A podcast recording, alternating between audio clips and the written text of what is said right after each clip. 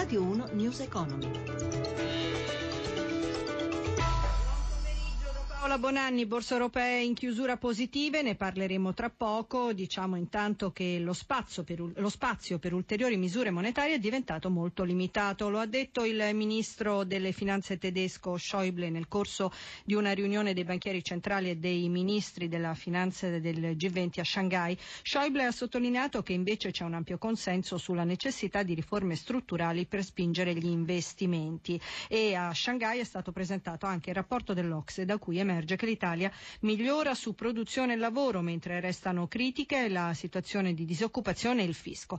Circa la flessibilità nel mercato del lavoro su cui insiste l'Ox e i sindacati mostrano forti perplessità. Il segretario della funzione pubblica CGL Federico Bozzanca, intervistato da Gelsomina Testa. Il nostro paese gli organici paragonati ad altri paesi anche dell'Unione sono assolutamente insufficienti. Il rapporto tra nostro paese la Germania su questo versante di 1 a 10 addirittura, quindi va fatto un investimento di natura differente sulle politiche attive e, e vanno fatti degli investimenti pubblici per eh, creare nuova occupazione. Di flessibilità ormai in Italia ce n'è fin troppa. Secondo l'Istat l'indice delle retribuzioni contrattuali rimane invariato a gennaio. Qual è il suo parere? C'è un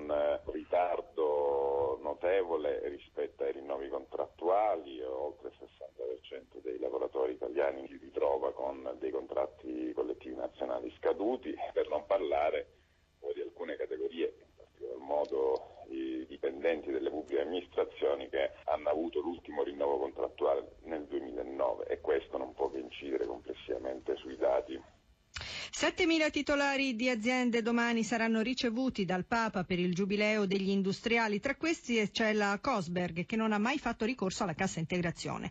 Al microfono di Anna Trebbi il presidente Gianluigi Viscardi spiega il valore dell'etica aziendale e degli investimenti in etica. Sentiamo su quelle cose che magari sembrano che al momento non ritornano, ma a lungo andare è un investimento che ritorna per tutti, specialmente per la comunità, per il territorio. Il giubileo degli industriali parte dallo slogan fare insieme. Come si fa insieme in un momento in cui spesso lavoratori e aziende sono su fronti separati? Io non penso più che ci sia questo distacco tra aziende e lavoratori. L'impresa è fatta da tutto questo capitale umano, compreso l'imprenditore, perché l'obiettivo deve essere comune, deve essere comune non solo il business, ma proprio una continuità dell'impresa con queste nuove tecnologie. Il capitale umano ha sempre più valore nelle fabbriche. C'è un ritorno economico di un investimento forte nell'etica? L'etica vuol dire regole, vuol dire tante cose e non lo misurerei in discorso economico, ma di una crescita culturale per tutti. Questo per me vale molto di più che economico.